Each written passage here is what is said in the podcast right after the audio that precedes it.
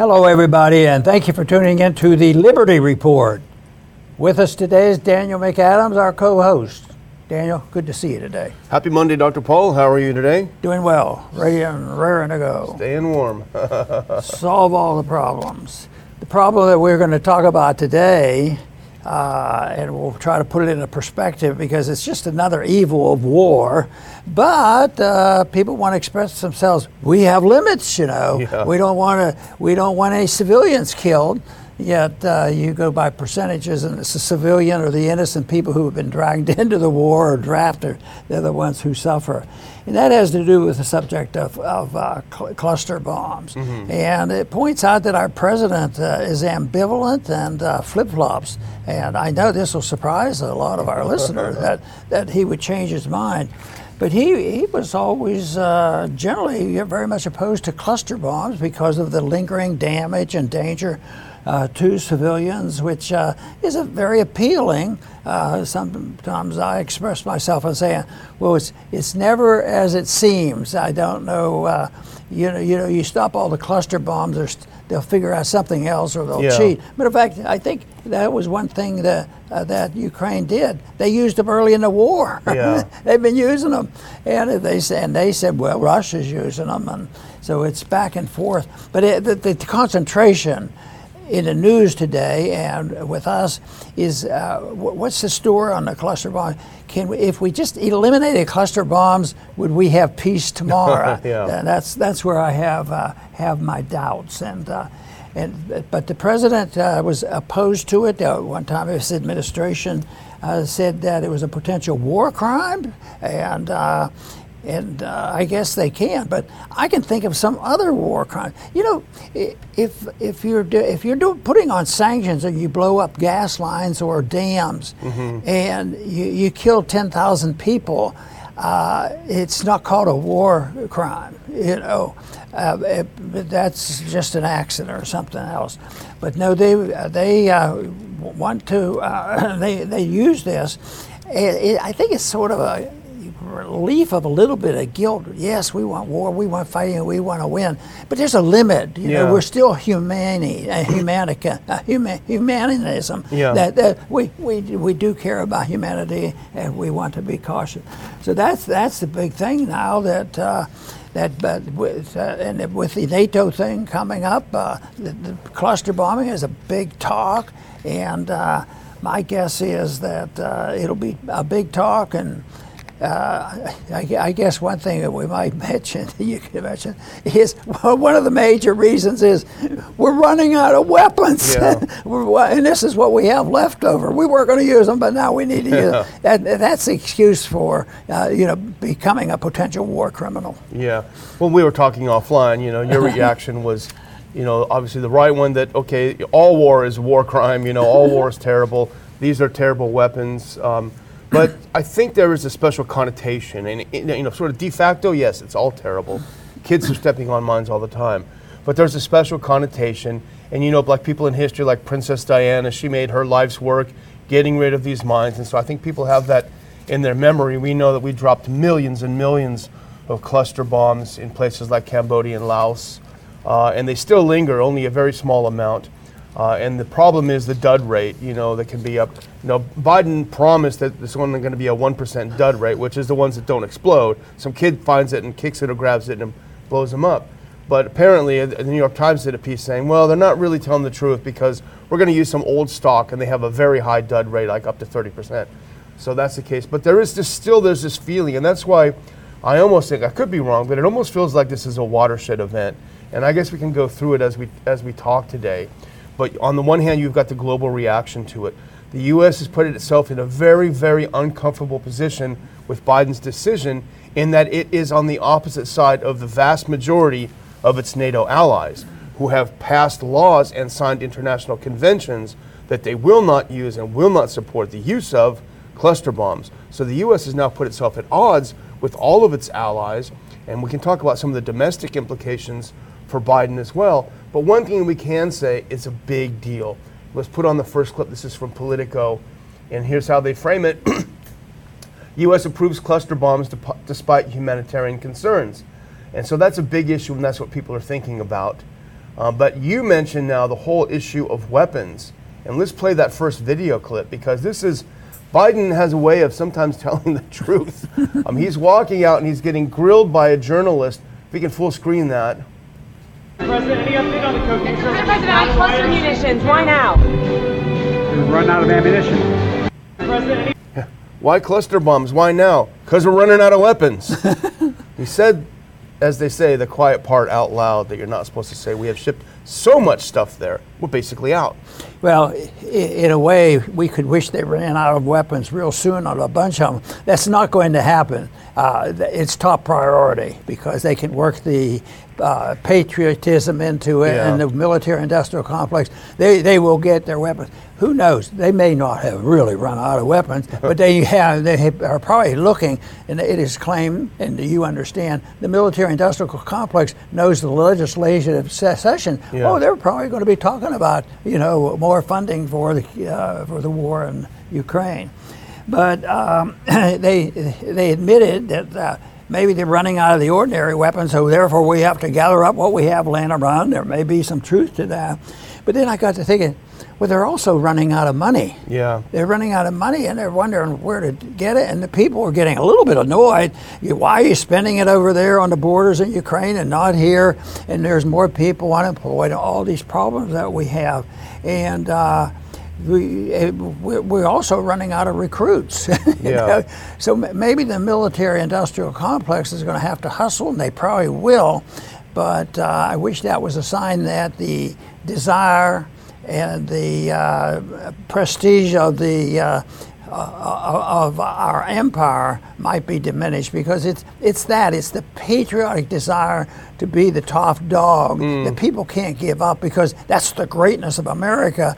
Uh, I happen to think that uh, what we're doing and try to throw our weight around and putting sanctions on others and bombing people and spying on people, being involved in most of the coups, uh, I don't think the founders would say, "Yeah, that's what we were. That's what we were hoping for," Yeah. and it's come to fruition. So I guess our work was well done. Yeah. What, what a mess what we have compared to what their desires were. Now, these cluster bombs are part of an $800 million new military aid package to Ukraine. So I can't another- keep up. I can't keep up. and as you say, Middle America is going to start wondering, hey, hang on a minute, you know. Um, but the um, th- the point about this is, well, here's what he said. If we look at the next one, here's his explanation to Fareed Zakaria of CNN. Here's how he said a little bit different. Uh, he needed to send cluster bombs because Ukraine and the U.S. are running out of ammunition. Quote, this is the Biden, this is Biden, this is a war relating to munitions and they're running out of ammunition and we're low on it. He said, so I finally did, I finally took the recommendation of Defense Department, not permanently, but to allow for this transition period while we get new more 155 weapons, those 155 millimeter shells for the Ukrainians. So it's a temporary thing. But the important thing, again, as I mentioned, is the, the, the real split now between the U.S.'s strongest allies in this. And here's a little clip from, uh, from one of the greats, one of my favorite Scotsmen. If we can put this on and listen to, I think the first 56 seconds, he, I think, does a really great job of putting together how the Europeans are thinking about this. If we can, here's George Galloway. flux, I tell you. The war is going so well for NATO, they've decided to supply cluster bombs to the Ukrainian armed forces. Even though 120 countries have banned it, including most of the NATO countries, who are about to be inveigled into a collective breach of their own national law by supplying the cluster bombs. Princess Diana died in vain after all her campaigning against this most pernicious of weapons, still blowing the feet and arms of Cambodian and Laotian children 50 years after the Americans dropped millions of them in an undeclared, secret, dirty war. And There we go. speaking of dirty war, what He knows how to say arti- it. Boy, he's, He's all, every time I've ever heard him over the years, Yeah. he has been great. Yeah. He's like consistent. Yeah, he is, he which is. is. nice. Yeah. But you know, um, we, we- maybe we should uh, worry a little bit less because they've, uh, the Ukrainians pay attention to the news and they're aware of this that people are getting a little bit annoyed in 130 countries, you know, Yeah. saying uh, this is going on. So they had to put out a statement, and they came out, and Zelensky said, he says, uh, uh, we're going to use them very carefully. we're going to make sure that uh, we really protect civilians. And I got to thinking, you, you know, uh, carefully might mean we're going to be more accurate in killing the right people, you know, pretend.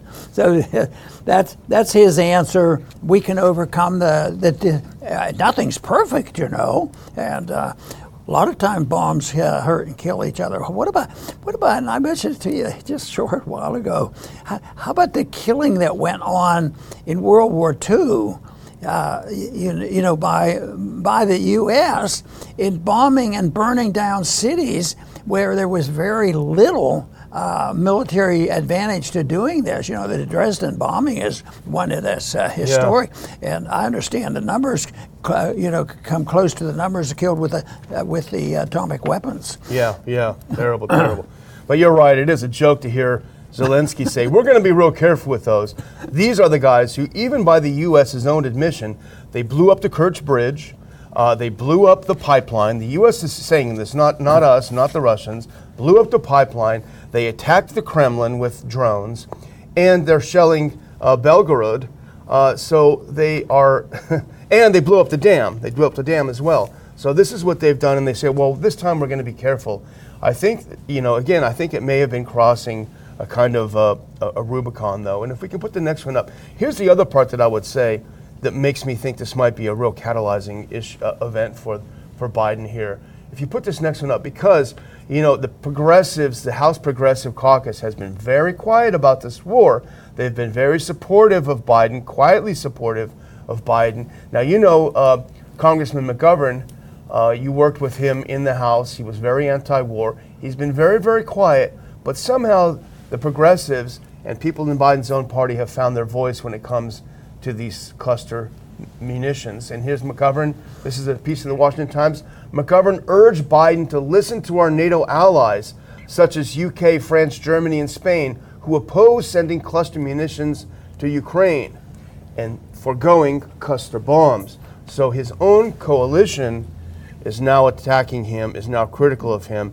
He's finding himself in a corner with just him and Jake Sullivan and Antony Blinken. I would not want to be in that corner.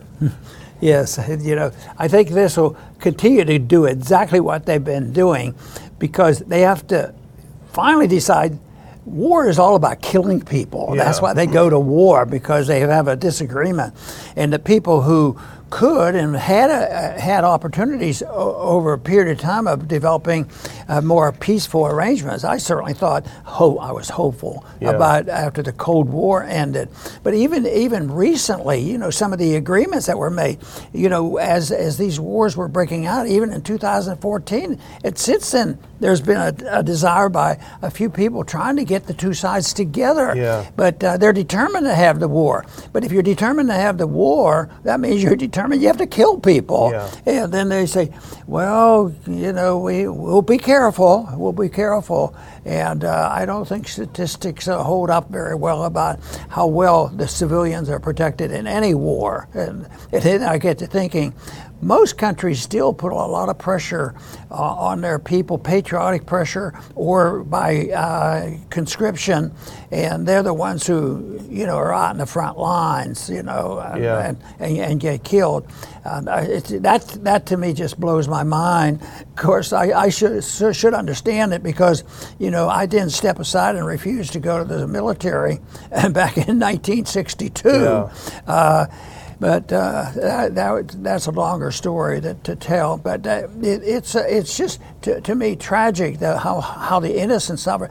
It's the same thing with economics. Who suffers from you know the, the money and the deficits? Uh, And the poor people vote with the Democrats and the welfareists because we're going to get food stamps, food Yeah. stamps. The salaries always go up faster than the cost of living.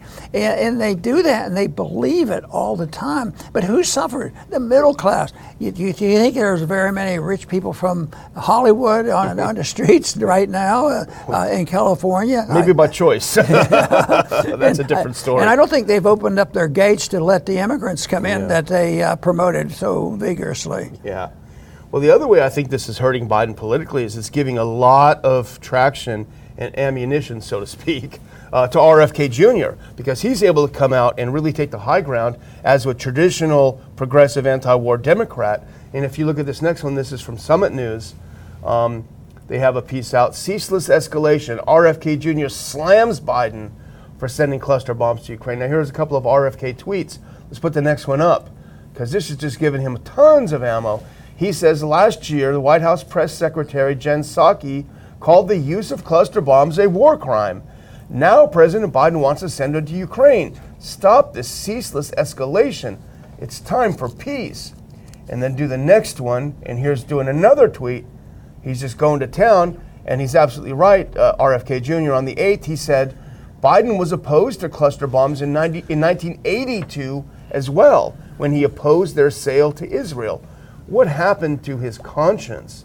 That is a tough, tough thing, and that's giving RFK some traction, I think. Yeah, the conscience has been lost a long time ago yeah. when it comes to it, and, and, of course that's the battle of hum, humankind: is uh, do, do, people have conscience? Do they have a, a, sense of right and wrong? And a lot of times uh, they can set those things apart when the, when the emotions get high, uh, the politics get high, the finances get high uh, in, in pecking order, and they, they, they just believe there's nothing else that we can do. Yeah. So, but we're going to keep doing what we're doing, doing our best we can about uh, uh, about a position of promoting peace and prosperity, yeah. which I do believe in. Yeah. And Senator Vance, I think, is one of the few Republicans I think have spoken out. Now he's a mixed bag, we know. But when he's good, it's nice to have him on our team. Um, if you put the next one up, here's some Republican criticism, finally, of this endless uh, uh, escalation. Uh, uh Senator Vance tweeted, It's hard to believe the posture of the administration is, quote, we ran out of conventional artillery, so we're sending them cluster bombs, end quote. Looking forward to the August press release from Sleepy Joe. We gave him all the cluster munitions, so now we have to give him the H bomb. so, and he's doing it kind of in a funny way. But it is a point that they have no reverse gear. The neocons have no reverse gear. We've seen escalation after escalation. And finally, I want to do one other thing, Dr. Paul, is I want to show our friend Larry Johnson, who's spoken at a couple of our conferences, who I think is, does a terrific job, former CIA officer and analyst. He makes a great point. If you put this up, uh, very sarcastically makes this point. Um, this is from him, his website, Son of the American, New American Revolution. His headline is Ukraine is doing great which is why Biden is sending them cluster munitions. So, you know, it, it's just a narrative smasher because, on the one hand, if Ukraine is winning and everything is going fine, why are you desperately bringing out these weapons? Well, you don't have the ones we want. We've already given them. They obviously aren't doing anything, so we got to give them more. So it really destroys that narrative, I think.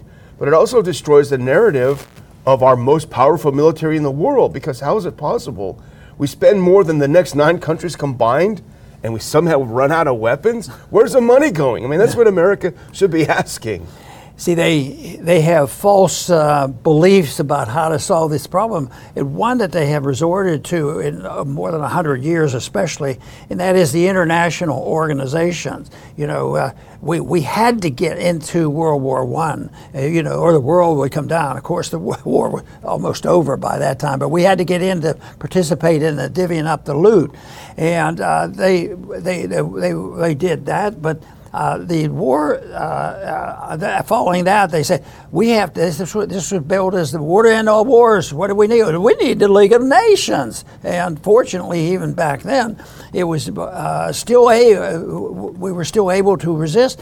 Our Senate resisted that. We didn't join, but the principles were buried there. So that was the mantra after that, you know, after World War II we have to do better than World War One. That war didn't end all wars. Just a couple years later, later, we were in a bigger war. Yeah. So they, they, they, expect to uh, do this and expect the people to roll over. Well, we'll have a United Nations. That one will work. And, and then, uh, uh, then that hasn't stopped a thing. Yeah. All I remember well is the United Nations came out. One of their biggest things they did was to get us into the Korean War without a declaration, but we can't declare it's a war. That's wrong because it was just a little old police action. Yeah. That and so it's deception, and they depend on that. And that's what we're. And we'll talk a little bit more about this. You know, whether Na- will NATO solve these problems or the United Nations? Uh, it- and uh, they're always looking for another military alliance that's going to do that. That is control, and it, it is not not just um, con- control of weaponry. It's the control of oil and everything else uh, down the line. Yeah, control is the word. Control of the money. Put on this next JPEG because this is a, this is a graphic example. I wish every American could see this graph, and I apologize in advance. It's hard to read because it's a long graph, but you can tell this is where NATO defense expenditure stands in 2022. Look at the spending in billions of constant 2015 U.S. dollars.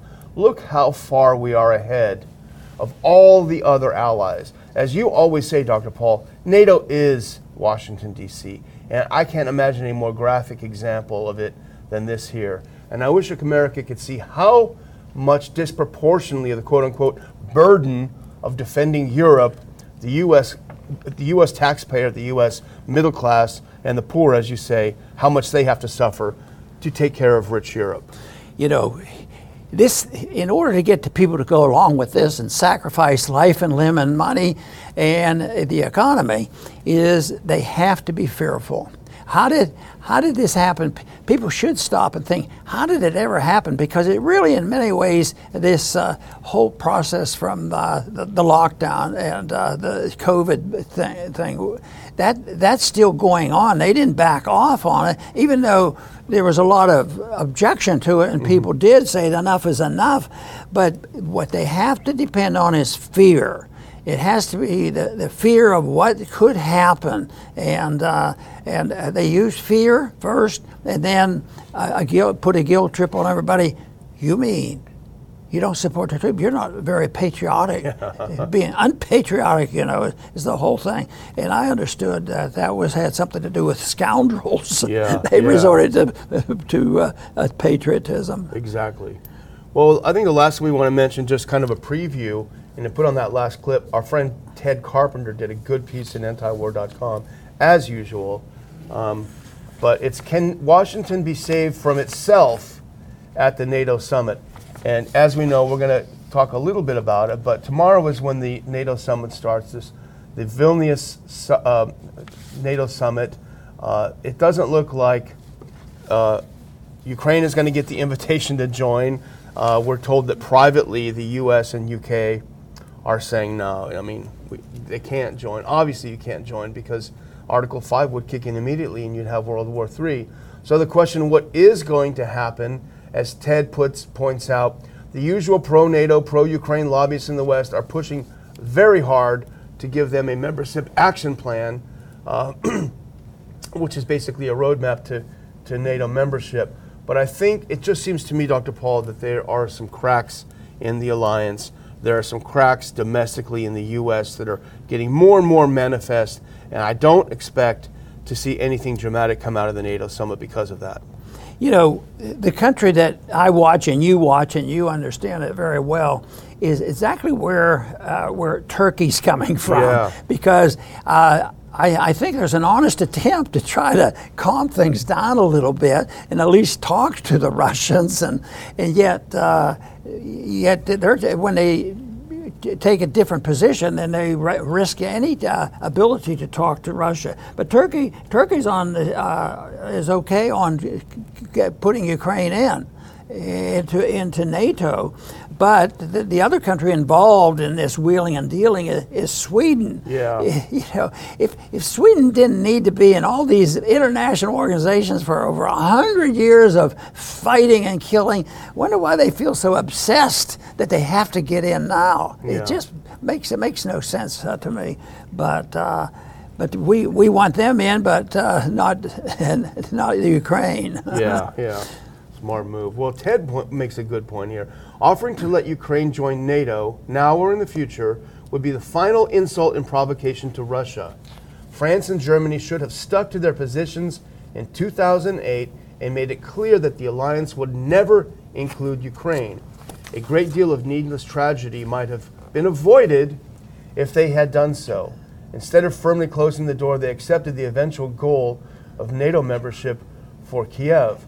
So uh, he, he says a lot of lives could have been saved, and he's absolutely right. Well, that, that is true. If you look back at uh, so many of the uh, deeply flawed positions that we've been involved in, there's been a lot of scenarios where you say, well, if we hadn't done that. But you know, they don't start with a basic principle. They don't, they don't even want to entertain the thought that, well, maybe the basic principle ought to be related to the Constitution, because the founders were concerned about perpetual wars, and uh, they worried about that. They tried to make it limited. They tried to keep us out of war unless the people spoke through their members of Congress. But, but that doesn't happen anymore. They, don't- they, that's, that's almost like heresy. Yeah. You know, uh, and it is heresy for the military-industrial complex. They want to go at will. And then, and uh, wh- what have we ended up with with this system? By rejecting that, is we end up with the with the great presidents or the war president.